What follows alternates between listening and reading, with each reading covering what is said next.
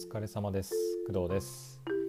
11月29日かな？はい。ちょっとカレンダー見れてないんですけどおそらく29日の月曜日、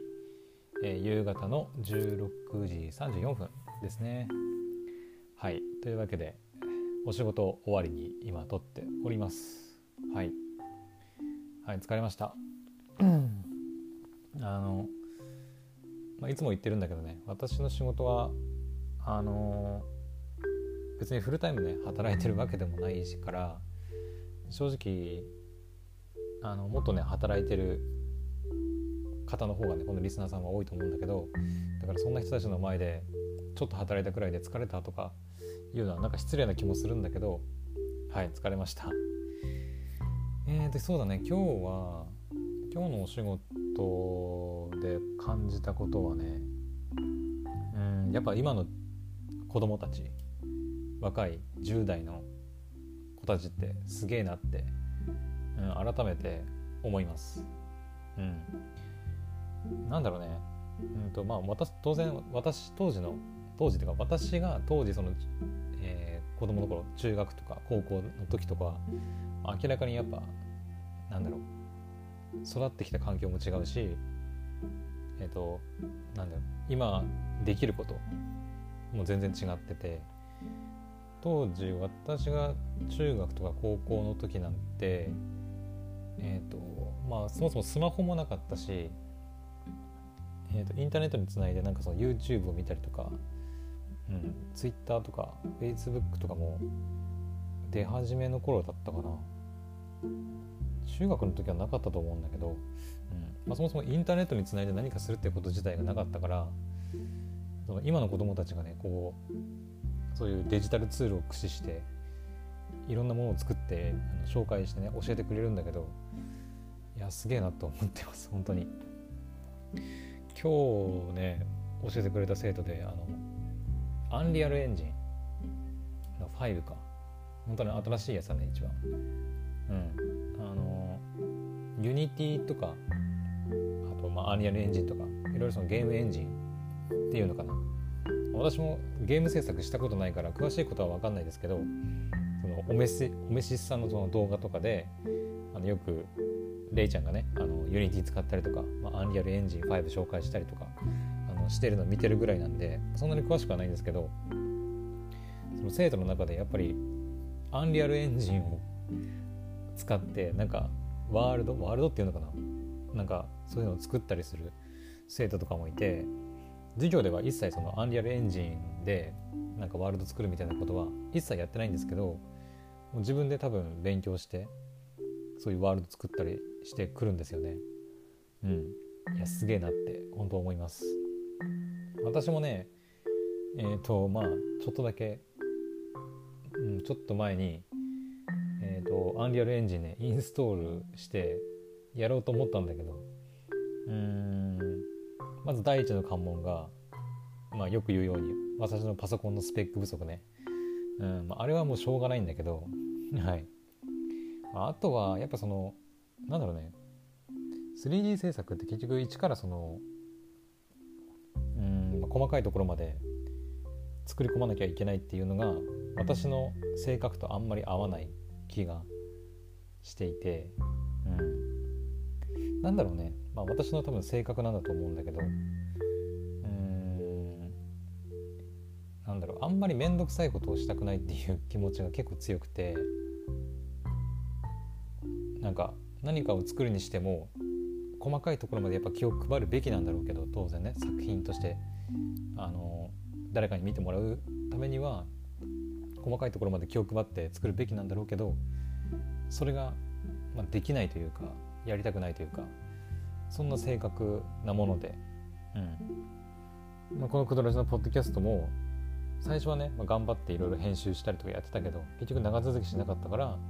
今みたいな、うん、あの最初と最後だけ、まあ、カットしてあとは適当に BGM つけて、うんまあ、配信するっていうねスタイルに落ち着いたわけなんだけど。うん、その毎日継続して何かをやること自体はそんなに苦手ではないんだけど、うん、その細かいところに気を配って一つのものをねこの長時間かけてすごいものを作り上げるっていうことが、うん、私は苦手ですね。だからそういうことができる人が、まあ、すごいなって思います。まあ子供たちはそれだけじゃないんだけど本当に。さっきのアンリアルエンジンとかね。正直アンリアルエンジンとかどうやって使うんだろうとかね。私も全然わかんないから聞かれてもねちょっと困るんだけど。うん。あとはそうだね。今日いた生徒だとあの私がここ最近ハマってやってたあの V ロイドスタジオあったじゃないですか、うん、あの V ロイドスタジオを使ってえっ、ー、と初音ミクだったかな、そのもともとねそのなんだろうモデルとしてあるものではあるけどそのイラストとかねそういう、うん、ボーカロイドの初音ミクとしてはあるんだけどそれを V ロイドで作ってしまうっていう子がいたりとか、うん、いやすげえなって マジで、うん、私なんて V ロイドスタジオを触って軽く10分20分触っただけでなんかああめんどくせえってなっちゃって。うん。細かいんだよね結局その V ロイドスタジオの魅力はえっと誰でも簡単に細かいところまでえーとまあ、人型の、えー、アバターモデルをねこう作ることができるっていうのが魅力なんだけど私の場合その細かいところを作るのが面倒くさくなっちゃう人間でパパッと作れないのかなって思っちゃうんですよね。うん。だから合ってないんだよねだからそのえーと、とモデル制作と性格がなんか、うん、ああいう細かいのをこうずっとねやって長い時間かけてあの成功なすごいものを作るっていうのが、まあ、やっぱ得意な人もいると思うんでね。そういう人はやったらいいんじゃないかなって思います。はい、なんか生徒に聞いたらどんぐらいやってたかな。それこそ1日じゃなくて2週間とかしたかな？3週間だったかな？なんかそれぐらいかけてあの V ロイドで初音ミク作ったみたいなこと言っててやばくねって。もうそれこそあの V ロイドハブとかで出してなんかお金取ったりもできるレベルじゃんそれみたいな感じで思ったりとか、うん、もう稼げるよあなたみたいな感じで。あの思ったりするんだけど、うん、いや本当に最近の中学生高校生はすげえなと、うん、思いますね本当に、まあ、だからこそそのこの仕事してるとそういう刺激をねあのもらったりできるので、まあ、やりがいはあるんですけど、うん。まあ、普通のねこう同じ世代とか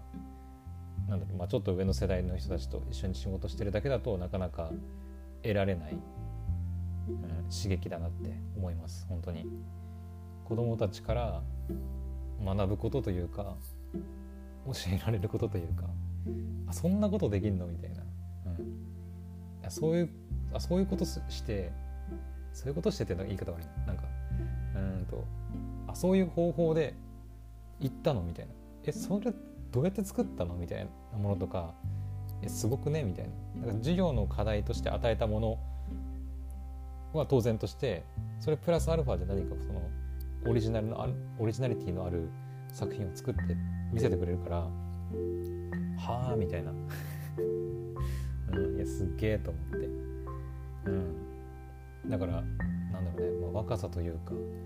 その集中力というか熱意というかまあ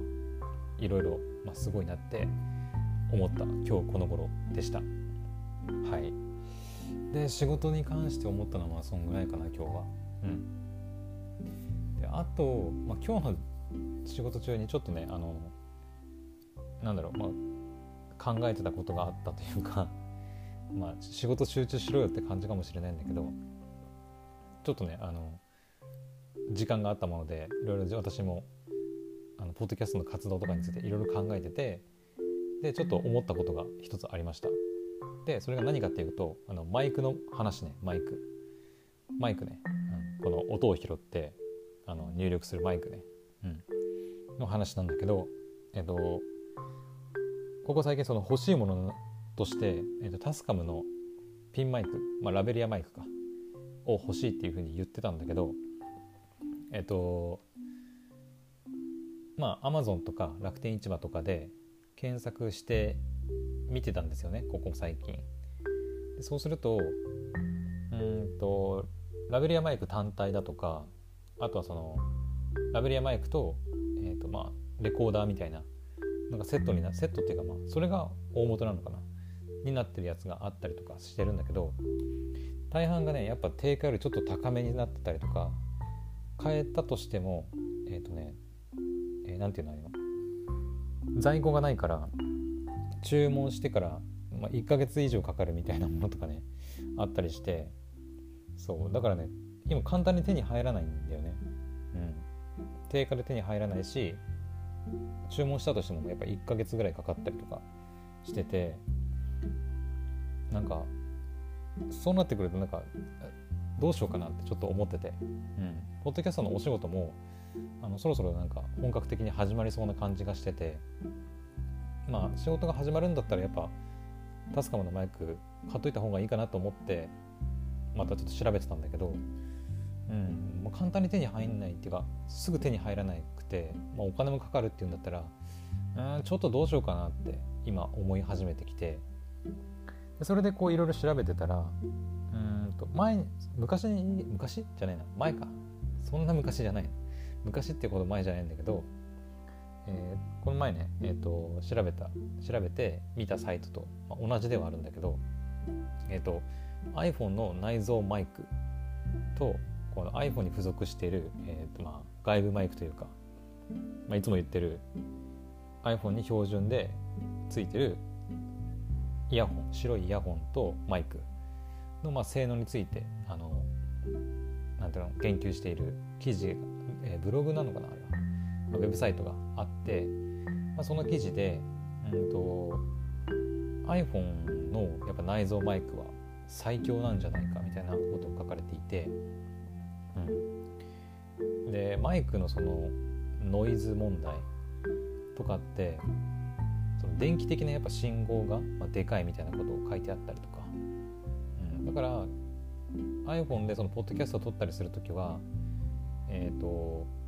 充電しながらの収録っていうのはおすすめしないらしいです。うん、あのワイヤワイヤレスからの無接点充電っていうのは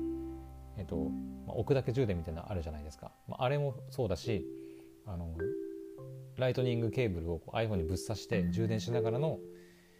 えーと、収録っていうのは基本的にはやっぱノイズが乗りやすくなるみたいです。はい。それはまあまずいいとして問題はそのマイクをどうするか。えっ、ー、と私が考えてたのはその iPhone にそのタスカムのラベリアマイクをそのアダプターとかかませて、えーと使うっていうのを考えてたんだけどここ最近になってそのタスカムのマイクがなかなか手に入りにくくなって、まあ、値段的にも納期的にもまあちょっと面倒くさいなって思い始めてきてで調べてたらその iPhone の内蔵マイクもしくはそのイヤホンについてるマイクがあの iPhone でその何かその収録したりポッドキャストを撮ったりすることを考えたらそれがベストなんじゃないかっていうふうに書かれてる記事がありました。はい、それを見てなんかああもうこれはもう iPhone の内蔵マイクもしくはこの純正のマイクでもう通せるんじゃないかなってやずっとやっていけるんじゃないかなって、はい、思いましてなんかタスカムのマイクいらないなって、はい、思いました。うん、まあそのタスカムのマイクがあることでいろいろ外でなんか作業したり撮ったりする時にも、まあ、使えるかなとは思うんだけど、うんまあ、iPhone でも工夫すれば、えーと、いけるなってことにちょっと気づいてでまず一つ問題だったのがそのアンカーで、えー、一人喋りね。一人喋りの、えー、アンカーで一人喋りの、えー、ポッドキャストを撮ろうとすると限界収録時間は1時間なんでね、えーとまあその1時間が切れる前に一旦切ってでまたそのセグメント1セグメントが1時間だから、えー、とまた追加で追加のセグメントを立ち上げてやればまあ何時間でもね永遠にできるんだけどまあ、永遠かどうか分かんないけどね。永遠かどうかは分かんないけど、まあ、そういうふうに何時間でも取れるわけですよ。でもやっぱりその1時間っていうところで切れちゃうんだよねやっぱり、うん、もしその気づいてて常にそのモニタリングしててあ1時間もうすぐ切れそうだなって分かってじゃあちょっと1時間なりそうなんで一旦切りますって言って切れるんだったらまあいいんだけどそのなんか作業しながら収録したりする時って気づいてるうちにもう1時間経ってたみたいなことがあったりするじゃないですか。だからその時にやっぱり1時間っていうちょっと短いなって思っちゃってうん作業してて1時間過ぎてました1時間過ぎてるの知らないであの収録が終わってるの気づかないであの勝手にもう切れてそれ以降喋ってること取れてませんでしたみたいなことがあると嫌だったんですよ。でだからそのタスカムみたいなあの通のただのその収録レコーダーみたいなの使えば、まあ、何時間でも撮れるよねっていうのふうに考えて、まあ、音質もいいしそういうピンマイク使って iPhone のやつ iPhone のポッドキャストを撮ろうかなって思ってたんだけどいろいろねそのタスカムが手に入らないとか問題があって、まあ、諦めようかなって思ってた時に気づいたんですよ。えっ、とアンカーで、えーとまあ、2時間撮る方法があっあって最大収録時間ね1セグメント。それはどうやってやるかっていうと、まあ、友達をね招待して、えーと、レコーディングすることなんですね。誰かと一緒に収録する場合は最大で2時間取れるんですよ。なんでこれ人数によってその1時間とか2時間とかに分けてんのかちょっと分かんないんだけど。うん。これ2人で撮ったから2時間とかじゃなくて例えば3人で撮るから3時間とかじゃなくて普通に1人もし1人1人の時は1時間。で2人以上、えーと、友達と収録する時っていうのは確か最大でね5人までは撮れるって言ったかなアンカー。確か5人だったと思うんだけど。で撮る時はまあ2時間なんでね。だからどれだけ人数増やしてもまあ2時間だと思います。はい。だからまあとりあえず友達とレコーディングするっていうふうにすれば、まあ、2時間取れるんだよね。っていうことはあのまずその私の自分の iPhone で、えーとまあ、ホストとしてポッドキャスト立ち上げますよね。でフレンドを招待さえすればで入ってきてくれさえすれば2時間取れるんですよ。でもあの普通に考えたらじゃあ友達いないとダメじゃんってなるんだけどそこで考えたのがリンクを自分の、えっ、ー、と、なんだ、LINE とか、あの、まあ、 Slack とか何でもいいんだけど、で、共有して、うん、それをあの私の自分のパソコンで、あの、リンク踏んで、で、参加する。そうすれば、まあ、パソコンを立ち上げておく必要はあるんだけど、そうすれば、えっ、と、自分で疑似的にそのフレンドレコーディングみたいな状態が作れるんだよね。うん。これいけるなと思ってちょっとやってみないとわからないけどおそらくいけます、うん、だからパソコンじゃなくても例えばスマホが2台ある人とか、まあ、私もなんか昔のスマホとかあるけどそういうスマホが2台ある人は片方でホストになってアンカー立ち上げてでその友達を招待するリンクをえっ、ー、と何がいいんだろうね。それこそ LINE とかかな。でも LINE? とか LINE ででもあれか。まあ、とりあえず何かしらのそのツールを使ってそのもう一つのスマホなりパソコンなりで見れるようなものにリンクを送りますよね。そしたらパソコンとか、まあ、スマホとかでそのリンクを踏んでで参加する時の名前を入れて参加すればはい疑似的に一人であのフレンドレコーディングができます。うんそれが思いついたんだよこの仕事中に。これいけんじゃねえかなと思って。ただ実際にやってないから何とも分かんないけどちょっとね今日の夜配信でやってみようかなって思ってます。はい。うん。ただもん一つ問題としてはえっ、ー、とスマホでえっ、ー、ともう一つのスマホね。もう一つの自分のスマホがあったとしてそれにまあ招待を送って参加しますよね。でアンカーのその参加する時ってミュートするボタンがないんですよね。うん、だからスマホでそのアンカーのホストから招待されたそのポッドキャストの収録に入りますよね。入ってなんていうの？iPhone の内蔵マイクとかこういうイヤホンマイクで接続して入るとまあ静かな場所に置いとけばいいけどもし仮になんかその物が落ちたとか誰かがその近くを通ったりしたらその時の音がそのもう一つの iPhone の方にこう音が乗っちゃって結局収録に、まあ、ノイズとして乗っちゃうんだよね、うん、だからそれがちょっと問題かな。うん。アンカーのその収録してる時ってミュートできないんだよね。そうミュートボタンが、えーと、あの Zoom のアプリみたいな感じで Zoom のアプリとかあと Google Meet とかみたいな感じでそのソフトウェア上でミュートにすることができないから、うん。まあ、これはねあった方がいいような気はするね、うん、今後アンカーのその iPhone とか、まあ、Android のアプリにつけてほしいなって思います。ミュートボタン。うん。まあそのポッドキャストのお仕事でもねその何人かその入って私含めて3人とか2人とかで収録することありますけど例えばそのゲストさんを待たせてる間とかってまあつないだままになるじゃないですかゲストさん。でもそうするとゲストさんずっとそのしょ、えっと、ゲストさんを呼ぶまでの間呼ぶまでの間ってゲストさん何も喋らないんだけど繋いだままになるからミュートにしてないともしゲストさんが何か飲み物飲んだりとか 何かこう物を落としたりした時にこう音が乗っちゃうんだよね。うん。まあその喋ってる時に何か物を落としたりしたらまああなんか喋ってる途中に何かぶつけたとか何か落としたんかなってまあみんなもね聞いてれば分かるんだけどそのリスナーさんはやっぱ音でしかわからないからいきなりこうしゃ2人で例えば喋ってゲストさん何も喋ってないのにいきなりこう音が鳴ったりしたらなんやってなるじゃないですか。うん、なんか誰か誰か飲み物すすってるみたいなそんな感じでこうミュートボタンがないとあの何ていうの参加はしてるんだけどまだ参加してない予定の参加者の音が乗っちゃうっていうのがあるので、うん、アンカーのアプリにはミュートボタンは欲しい。です。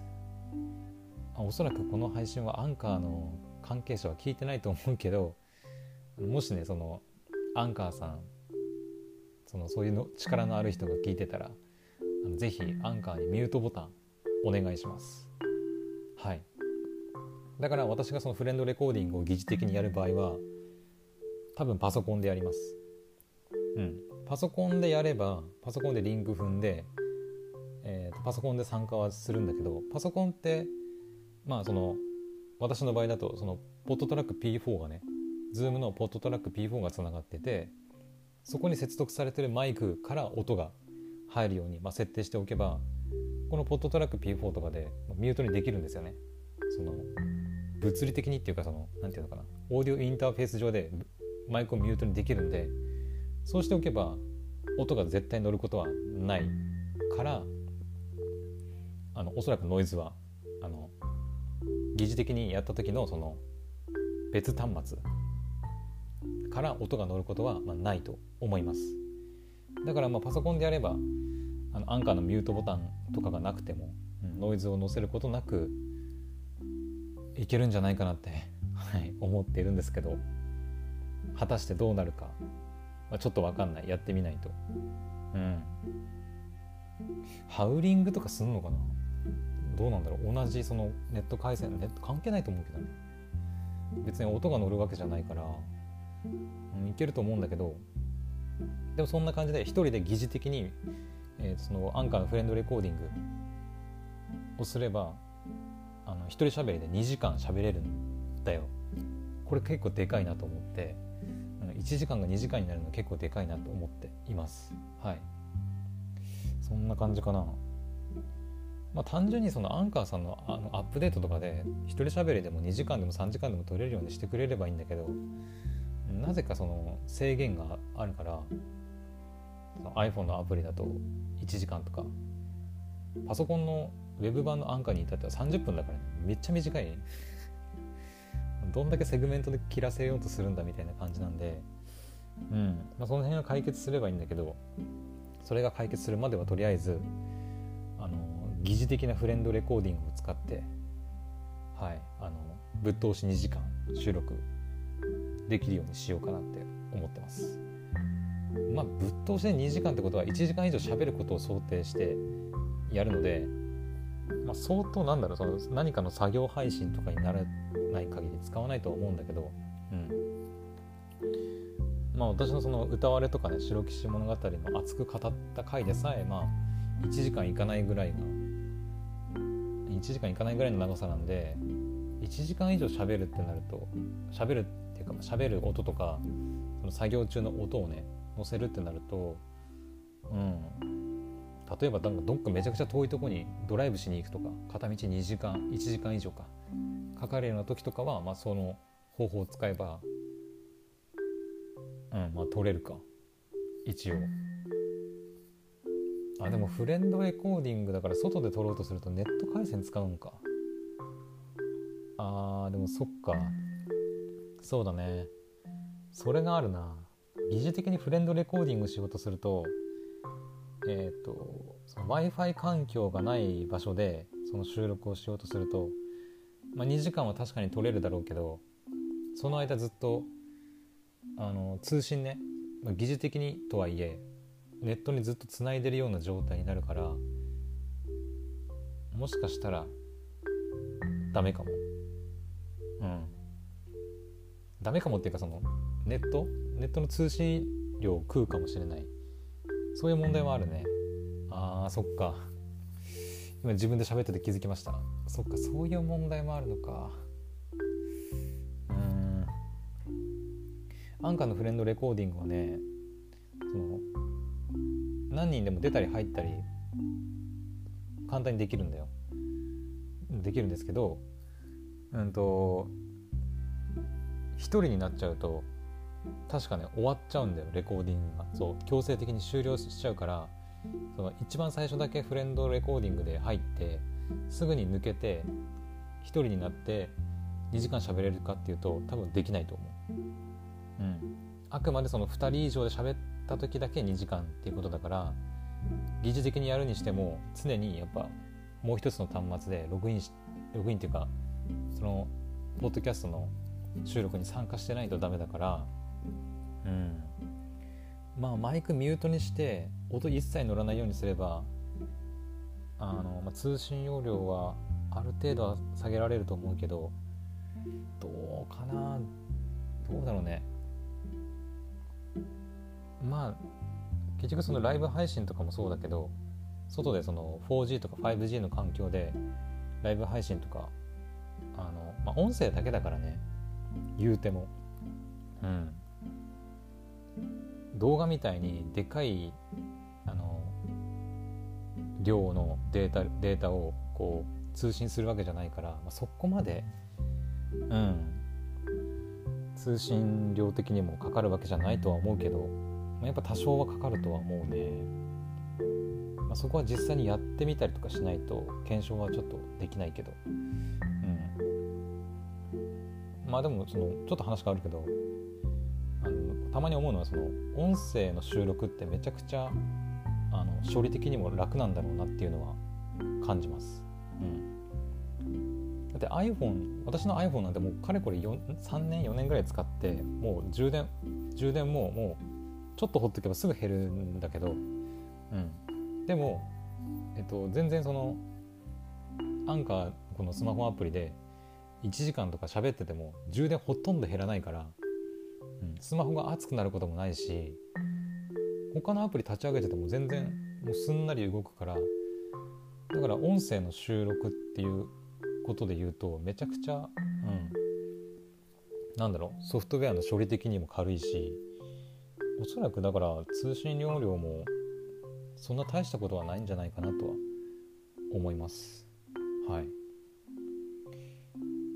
はい。というわけでまああの いろいろねマイクの話題からアンカーのミュートボタンの話とか、はい、あと、まあ、フレンドレコーディングを疑似的にやるとかっていうね話をしてみたんだけど、まあ、とりあえず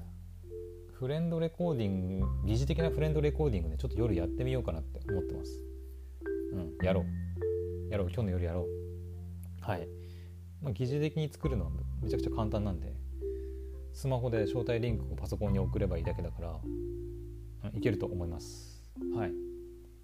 なので今日の夜はあの疑似的にフレンドレコーディングをやって